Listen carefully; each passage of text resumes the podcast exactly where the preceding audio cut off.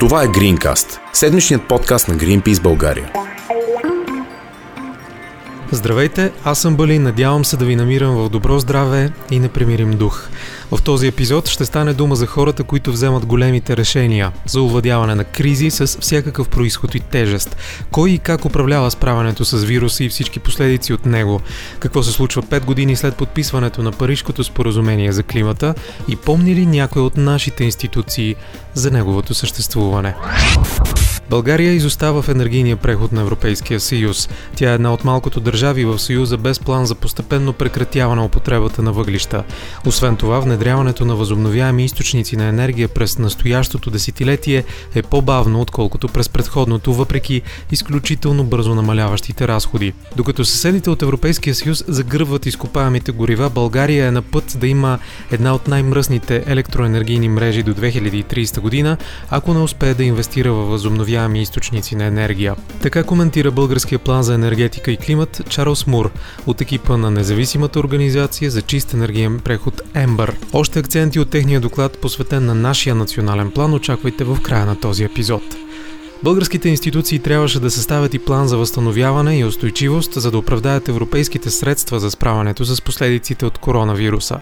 Него ще коментираме в предстоящия разговор с Антуанета Йотова, експерт на свободна практика по политики и проекти за околната среда. Засенчи ли вируса всички останали глобални проблеми и може ли човечеството да се справи в режим мултитаскинг, както се казва на английски, а на български работа по няколко задачи едновременно?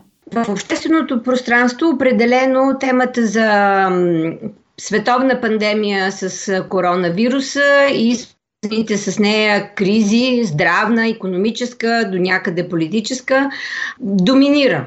Няма как да отречем, че това е темата, с която започват новинарските емисии, която отнема голяма част от медийното време. Но специално в Европейския съюз бих казала, че европейските институции и съответно в държавите членки паралелно особено в последните 4-5 месеца, се работи и за осъществяване, най-общо казано, програмата на новата Европейска комисия, нова относително, в смисъл, че миналия декември встъпи в длъжност сегашната Европейска комисия с заявка за едни много амбициозни програми в рамките на така наречената зелена сделка.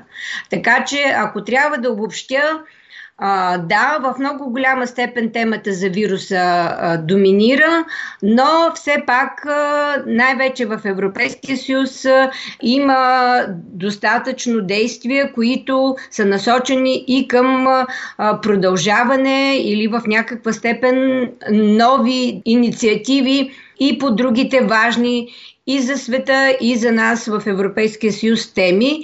Безспорно една такава тема е промените в климата и по-точно политиките за реагиране на промени в климата. При първите сериозни рестрикции през пролета на 2020 се заговори за градове, които отдавна не са имали толкова чист въздух, за водни площи, които отдавна не са били толкова бистри и за небеса, в които отдавна не са летели толкова малко самолети.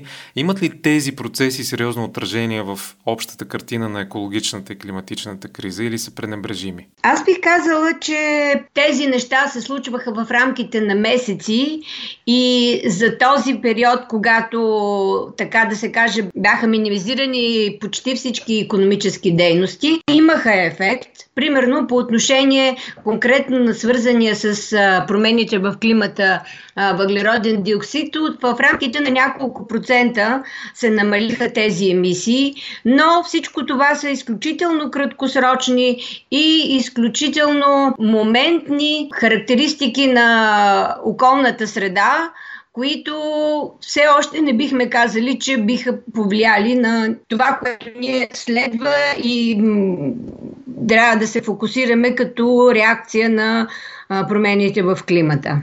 А как реагират политиците? Какво правят? С какво се занимават и какво се случва в Европейския съюз? Ще се превърнат ли думите в действия? Сериозните амбиции и на Европейската комисия, а още по-големите бих казал на Европейския парламент, ще бъдат а, а, обект на реални действия. И те са вече обект на реални действия. Тук ще дам примера, че а, в първоначалния проект на многогодишната финансова рамка а, Европейската комисия беше заложила като хоризонтален критерий за финансиране на всякакви дейности 40% намаление на емисиите на въглероден диоксид. Впоследствие през юли Европейската комисия предложи вече съвсем в по-конкретен план тези емисии да бъдат намалени с 55%, но последващо заседание през септември на Европейския парламент пък увеличи този процент да е 60%. Тоест, ние на европейско ниво виждаме и големи амбиции, и реални крачки постепенно. Това, което залагаме като критерии за финансиране по всички европейски фондови и програми, да бъде с все по-увеличаващ се процент на намаляване на емисии на парникови газове, с оглед все пак ние да постигнем през 2050 година климатична неутралност в Европейския съюз. Забравих да посоча, че тези намаления на емисиите се отнасят за периода до 2030 година, т.е. в един 10 годишен период. Това е действително сериозно намаление, но то е абсолютно необходимо, ако действително а, ще трябва да осъществим целта за климатична неутралност до 2050 година. А защо според вас това повишаване на праговете се случва толкова ускорено? Защото политиците наистина си дават сметка какви биха могли да бъдат последиците или има натиск от техните избиратели? Каква е причината според вас? Първата причина за тези все по-увеличаващи се изисквания към а, дейностите в Европейския съюз от всякакво естество е, че а, всъщност от 1 януари а, влиза в сила Парижкото споразумение от 2015 година. За да се изпълни целта на Парижкото споразумение, която е в световен мащаб до 2100 година, ние да имаме не повече от 2 градуса увеличение на глобалната температура, действително се налага в много така бързи темпове а, да се предприемат действия. Тъй като ние в момента към а, днешна дата имаме малко над 1 градус увеличение на средната глобална температура спрямо нивата от прединдустриалната епоха. Тоест, нашето економическо развитие в следващите 50, 60, 70 години трябва да бъде такова, че ние да се прострем само в още един градус увеличение на средната глобална температура. В глобални мащаби скоростта, с която тече процеса на промени в климата, е доста по-голяма спрямо от това, което се е случвало в миналото. Тук, ако може да отворим една скоба за тези, които смятат, че да, имало е промени в климата и те а, се случват естествено. Така е. Само, че а, когато в миналото са се случвали тези промени в климата от такъв характер, в такива мащаби, включително с катастрофични явления, не е имало толкова а, многобройно човечество, не е имало толкова многобройна инфраструктура, т.е. рисковете а, за, за човечеството в момента са много по-големи, съобразно скоростта, с която се случват климатичните промени. И това налага действително много по-амбициозни цели, ако все пак а, ние бихме желали а, да бъдем във времето малко по-защитени, така да се каже, от а, климатичните промени. Прави впечатление впечатление, че българското правителство от известно време използва тази фраза, включва в едно цяло изречение, с което се опитва да опише ситуацията и възможните ходове пред нашата държава по отношение на освояването най-често на европейски пари, но се използва фразата въглеродно-интензивна економика, когато става дума за българската. Това само куха фраза ли е? Адекватно ли управлява кризите българското правителство? И говори ли българското управление по един начин в европейските институции, в техните офиси, в техните срещи и по различни различен начин пред българското общество, когато става дума за тези теми? Краткият ми отговор е да. Има разлика между говоренето, между изразяването, декларациите, позициите, които се представят на европейско ниво и това, което се случва де-факто у нас по същите теми. Говорим за политика за реагиране на промени в климата. Ако влеземе в детайли по отношение на а, интензивната економика, да, вярно е. И а, за мен лично, като изследовател, който се занимава с повече от 30 години точно с политиките за реагиране на промени в климата, трябва да е неясно защо ние само говориме, че имаме високо въглеродно интензивна економика. Имаме и високо енергийно интензивна економика. Тоест, ние фактически за последните а, години, да кажем 25, тъй като България е ратифицирала рамковата конвенция по изменение на 1995 година. Тоест, 25 години България продължава да бъде въглеродно интензивна, което значи въглеродно интензивна е, че при производството на единица економически продукт ние отделяме много повече а, въглеродни емисии, отколкото други държави. Същото се отнася и за енергийната ни интензивност. Нашата економика при производството на единица економически продукт също употребява повече енергия, колкото това е средно в Европейския съюз и изобщо, което е характерно за развитите държави. Тоест, ние, включително до тази година, а, бяхме в, а, по отношение на изискванията на Рамковата конвенция за изменение на климата и съответно и в Европейския съюз, като цяла държава, бяхме в едно сравнително изгодно положение, защото въпреки нашата висока въглеродна интензивност и въпреки високата ни енергийна интензивност, ние все пак поради малкия обем економически дейности у нас, ние имаме като държава все още много ниски емисии. Все още не сме си достигнали нивата на въглеродни емисии или на еквивалент на въглеродни емисии от 1988 година, което е изискване а, и по рамковата конвенция за климата и съответно има значение за а, Парижкото споразумение. Нашия проблем с емисиите в България е, че когато влизаме в Европейската схема за търговия с емисии, там ние не участваме като страна, като цяло, за цялата економика, за всички емисии от всякакви производства. В Европейската схема за търговия с емисии влизат големите източници на такива емисии и това в България са основно топлоелектрическите централи, централи свързани с химически производства, каквито все още са останали, а, с металургични производства и така нататък. Основният проблем, който се изтъква от политиците и тук вече е разминаването на говорене в Европейския съюз и говорене в България на политическо ниво. Говори се за емисии. Говори се, че те поскъпват, а, че държавата трябва да плаща, а, да субсидира тецовете с това, за да могат те а, да плащат емисиите на тези парникови газове. Защо не казват за кои емисии говорим? Защо не казват, че включително и тази година, но за последна година България на международната търговия с емисии продава свободни квоти на такива емисии и а, до тази година приходите от тези продажби а, са от порядъка на 200-300 милиона евро годишно. Както обикновено а, се казва, и тук е в много голяма степен дяволът е в детайлите. Когато говорим за а, емисии, за търговия с емисии, за цени на емисии, дефинитивно трябва да разграничаваме какво се случва в международен план, където България като страна участва в а, тези сделки, така да ги наречем, но като член на Европейския съюз България също участва в колективното задължение, което Европейския съюз поема по линия на рамковата конвенция за изменение на климата.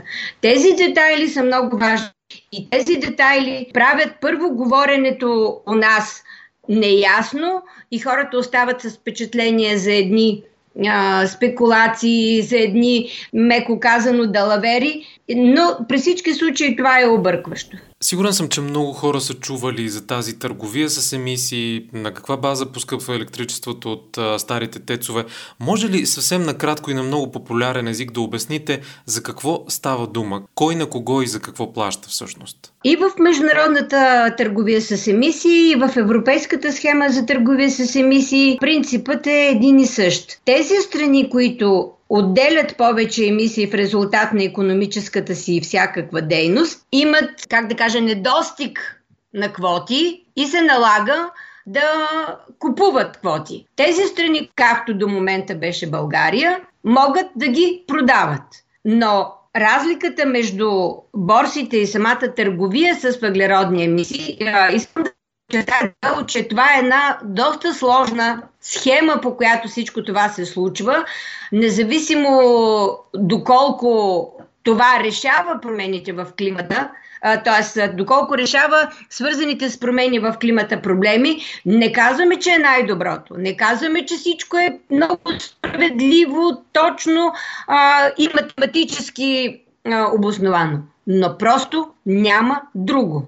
Второто, което е в Европейския съюз, нещата влизат в много по-големи детайли, защото е ясно, че както е в България, в резултат на различното ниво на економическо развитие, едни държави като цяло може да нямат големи емисии, но те имат източници на такива емисии, които в регионални мащаби правят това да се увеличават тези емисии, да кажем, в европейски план. Нека хората, които гледат и слушат а, а, нашия разговор, да знаят следното, че първо договореностите вървят по линия на международната рамкова конвенция по изменение на климата, където България участва един път самостоятелно, тъй като ние сме ратифицирали тази конвенция преди да станем членове на Европейския съюз. И там ние си имаме съответно права, задължения, отговорности.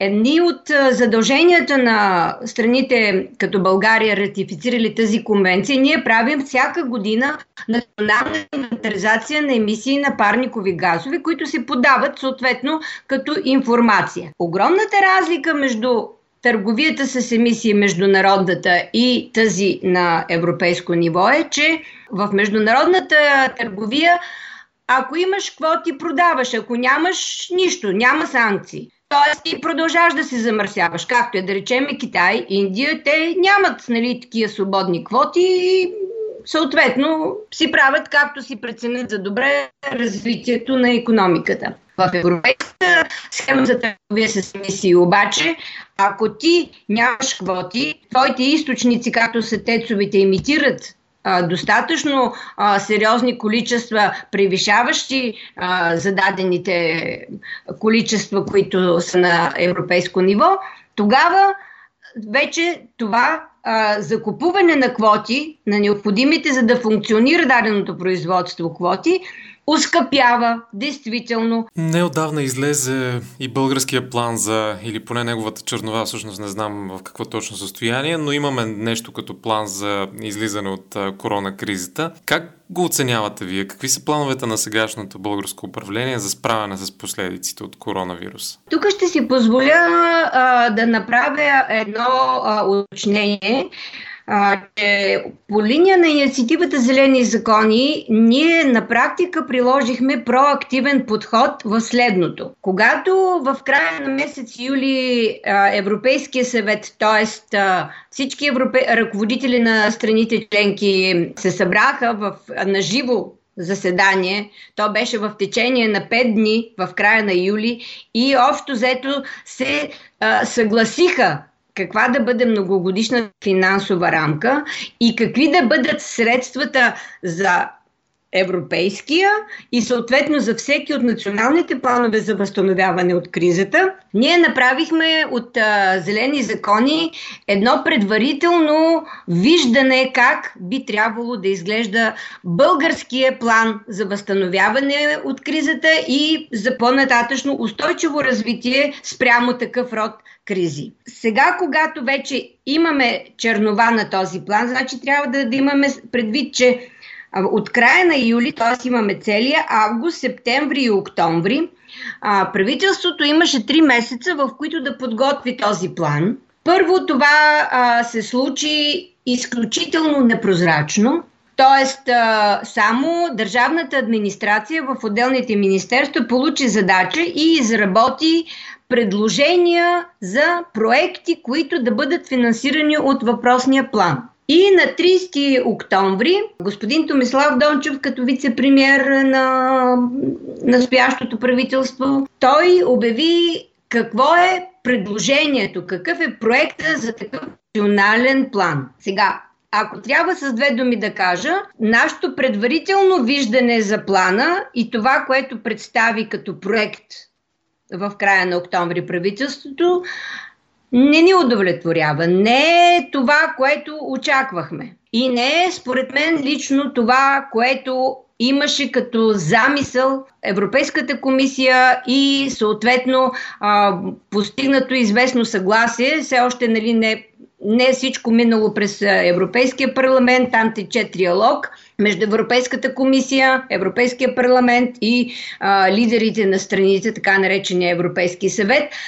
Но като цяло а, рамката е известна, принципите са известни, но има известна свобода в държавите, кое как ще се случи и как ще се финансира.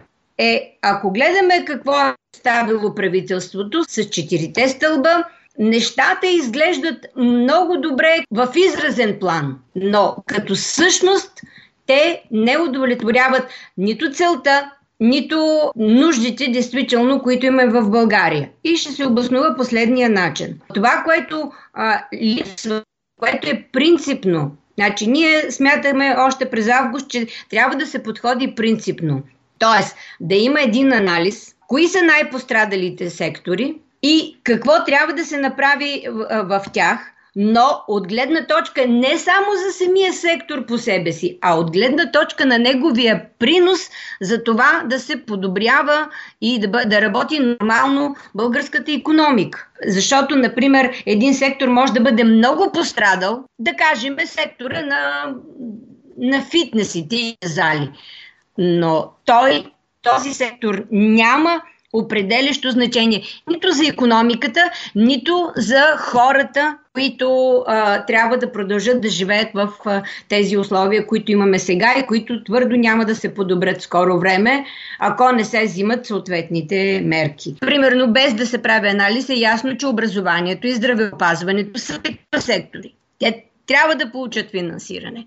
Но това трябваше просто да бъде в рамките на един много кратък анализ и това да предхожда желанията за финансиране. А всъщност плана как е структуриран? Има четири стълба. Най-голяма част от средствата по този план, 37% от плана за възстановяване на България от кризата поради коронавируса, са предвидени за стълба Зелена България. Само, че като погледнем в детайли какво всъщност се предвижда да бъде финансирано в този стълб, ами отново ние намираме предложения за строителство, за изграждане на инфраструктура. Примерно, казвам, сектора на електропроизводството. Няма никакво споменаване какво ще се прави в този сектор, който е изключително важен. За мен е за много голямо внимание трябваше да бъде отделено също на принципа на предпазливостта, защото политиките за реагиране на промени в климата се базират няколко основни принципа, Единият от които е принципа на предпазливостта, а принципа на предпазливостта базира самите политики на възоснова на оценка на риска. В България последната качествена оценка на риска за уязвимостта и рисковите за, българската, за секторите на българската економика от климатичните промени беше направена 2014 година. По данни до 2013 година. За 7 години много неща се промениха. Е, питам аз, защо не се заложи наново да се направи оценка на риска, включително от климатични промени, като се вкара сега вече в контекста и допълнителните рискове, свързани с кризата поради коронавирус. Не може такива огромни средства да се планират и да се, както е популярната дума, да се освояват, без да имаме тази обща рамка. Оценка и анализ и оттам да получат финансиране точно тези сектори, точно тези, айде да кажем, проекти в секторите, които а, действително биха дали най-голямо отражение за решаване на вече а, възникналите проблеми, но и за превенция. В, по отношение на политиките за климата много е важно колкото се може в по-голяма степен да се залага на превенция. Защото ние ако работим само реактивно, нищо почти не правиме за реагиране на промени в климата. Струва ли ви се, че българските политици все още не са припознали климатичните промени като един вариант да говорят с избирателите си, въобще по този начин да печелят симпатиите. Къде е темата за климатичните промени и климатичната криза в разговора между политиците, дори в рамките на пленарната зала на Народното събрание и отвън, където политиците би трябвало да разговарят със своите избиратели? Присъства ли тази тема там и ако е няма, защо все още липсва? Аз мисля, че всички ние, които все пак се занимаваме в тази сфера, можем да кажем, че темата определено не присъства, тя не е интересна, не е в дневния ред на политиците.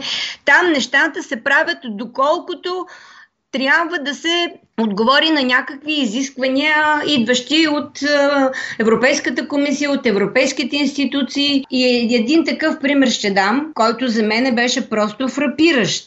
Декември месец, мисля, беше, или декември или януари, вече нали, трябва да направя справка за точно, но всеки случай, преди коронавируса, да ни наложи нови а, допълнителни осложнения на живота изобщо. България си имаше проблеми с а, емисиите и с енергийната стратегия и с начина по който отговаряме на изискванията по отношение, а, да кажем, на енергийните политики в Европейския съюз. Това е така наречения енергиен съюз – и там си има съответно периодически неща, които всяка държава членка да покрива. България, освен че не ги покрива тези неща и от време на време а, се опитва ушким да каже, че нещо прави, но това, което беше фрапиращо декември и януари, приепа решение на парламента. Мисля, че сумата беше от порядъка на 400 милиона лева, за целево финансиране на Марица Исток 2, въобще на комплекса Марица Исток, който е държавния, защото там нали, има два теца, които са, не са държавни. Целево финансиране, за да може тези те, там тецове и не само тецовете, и мините и въобще целият комплекс да функционира, защото той е много важен за българската енергетика. И забележете, в решението на парламента беше записано, че независимо от европейското законодателство или нещо такова, едва ли не, ние съвсем съзнателно няма да спазим европейското законодателство и ще го направим това, защото тези, тези централи, това производство на нас не е важно. Аз тук мисля, че няма нужда повече да се коментира.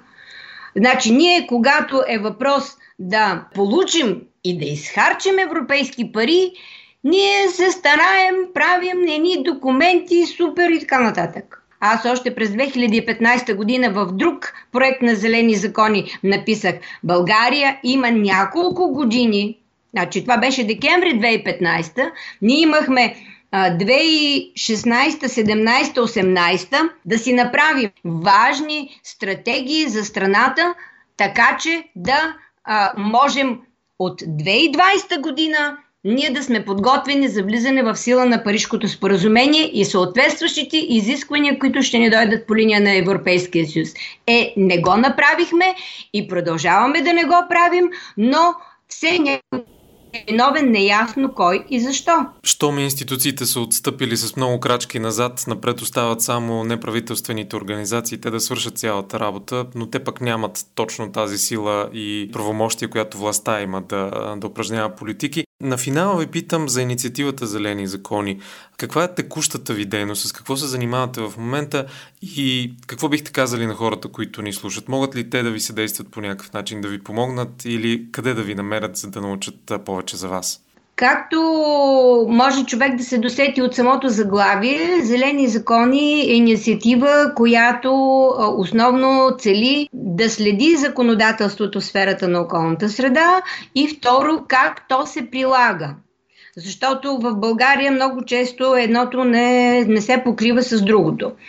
А, второто, което е важно да знаят хората, че ние основно работим с експертни анализи а, за а, информиране на гражданите. Нашата целева група са гражданите, широката общественост И а, освен това, ние провеждаме редица кампании във връзка с а, тематиката на нашата дейност. Законодателството в сферата на околната среда е изключително обширно и разнообразно, но ние все пак се фокусираме върху пет теми.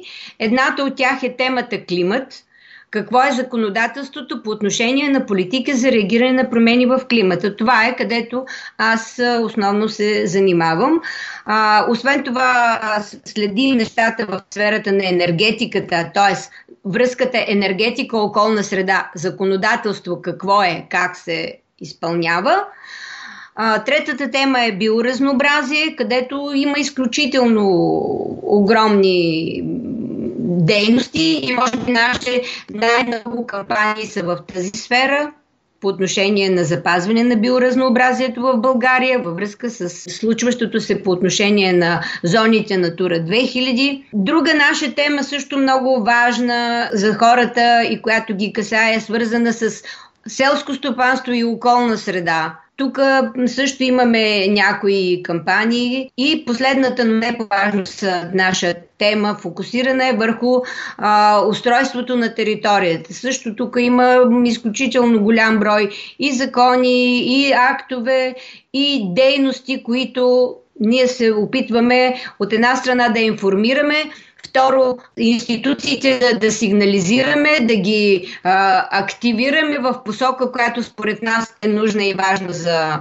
обществото. И третото, което е ние самите да правим така, че да въвличаме и гражданите, което е най-трудната задача, но правим каквото е по нашите сили и възможности и в тази насока. Повече за работата на организацията ще намерите в интернет на адрес zelenizakoni.com и в фейсбук страницата. А с нас беше Антуанета Йотова, експерт на свободна практика по политики и проекти за околната среда, част от екипа на Зелени закони. Това е Greencast. Организацията за ускоряване на чистия енергиен преход Ембър публикува доклад, в който се анализират националните планове за енергетика и климат на всички държави в Европейския съюз. Този анализ разкри 7 държави, които изостават в намаляването на въглеродните емисии в енергийния сектор. Те са Белгия, България, Германия, Италия, Полша, Румъния и Чехия. В анализа си за нашата страна от Тембър коментират, че до 2030 година тя ще бъде една от страните в Европейския съюз, които най-много разчитат на изкопаеми горива, особено въглища, за производството на електроенергия. Зависимостта на България от изкопаеми горива се променя в съвсем слаба степен за периода 2018-2030 година, един от най-бавните темпове на напредък в Европейския съюз. До 2030 година България все още ще има производство на електроенергия от възобновяеми източници значително под средното ниво. Внедряването на нови възобновяеми източници на електроенергия между 2018 и 2030 е близо до най-низкото в Европейския съюз. България е една от едва четирите държави в съюза, в които планираното внедряване на възобновяема електроенергия е по-бавно през следващото десетилетие, отколкото през предходното, въпреки огромното намаляване на разходите за вятърна и слънчева енергия. Анализът се базира на българския план за енергетика и климат, който описва ключови решения и политики в тези две сфери до 2030 година. Съчетаване и синхрон между този и плана за възстановяване и устойчивост може би е прекалено амбициозно да си представим, камо ли да се надяваме да се случи. Правителството вече излезе с идеи къде и как да се инвестира огромната сума, предназначена за справяне с последиците от коронавируса. Коалицията за зелен рестарт, част от която е и Greenpeace България, публикува позиция и призова експерти по приоритетните теми, както и широката общественост да се включат с коментари и обратна връзка към авторите на плана. Не е излишно да сме запознати и особено взискателни, когато става дума за разпределение на огромни потоци обществени средства.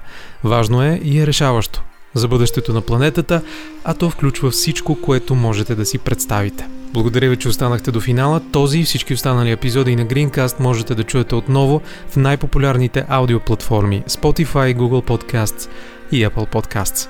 Аз съм Балин, желая ви сила, попътен вятър и до скоро!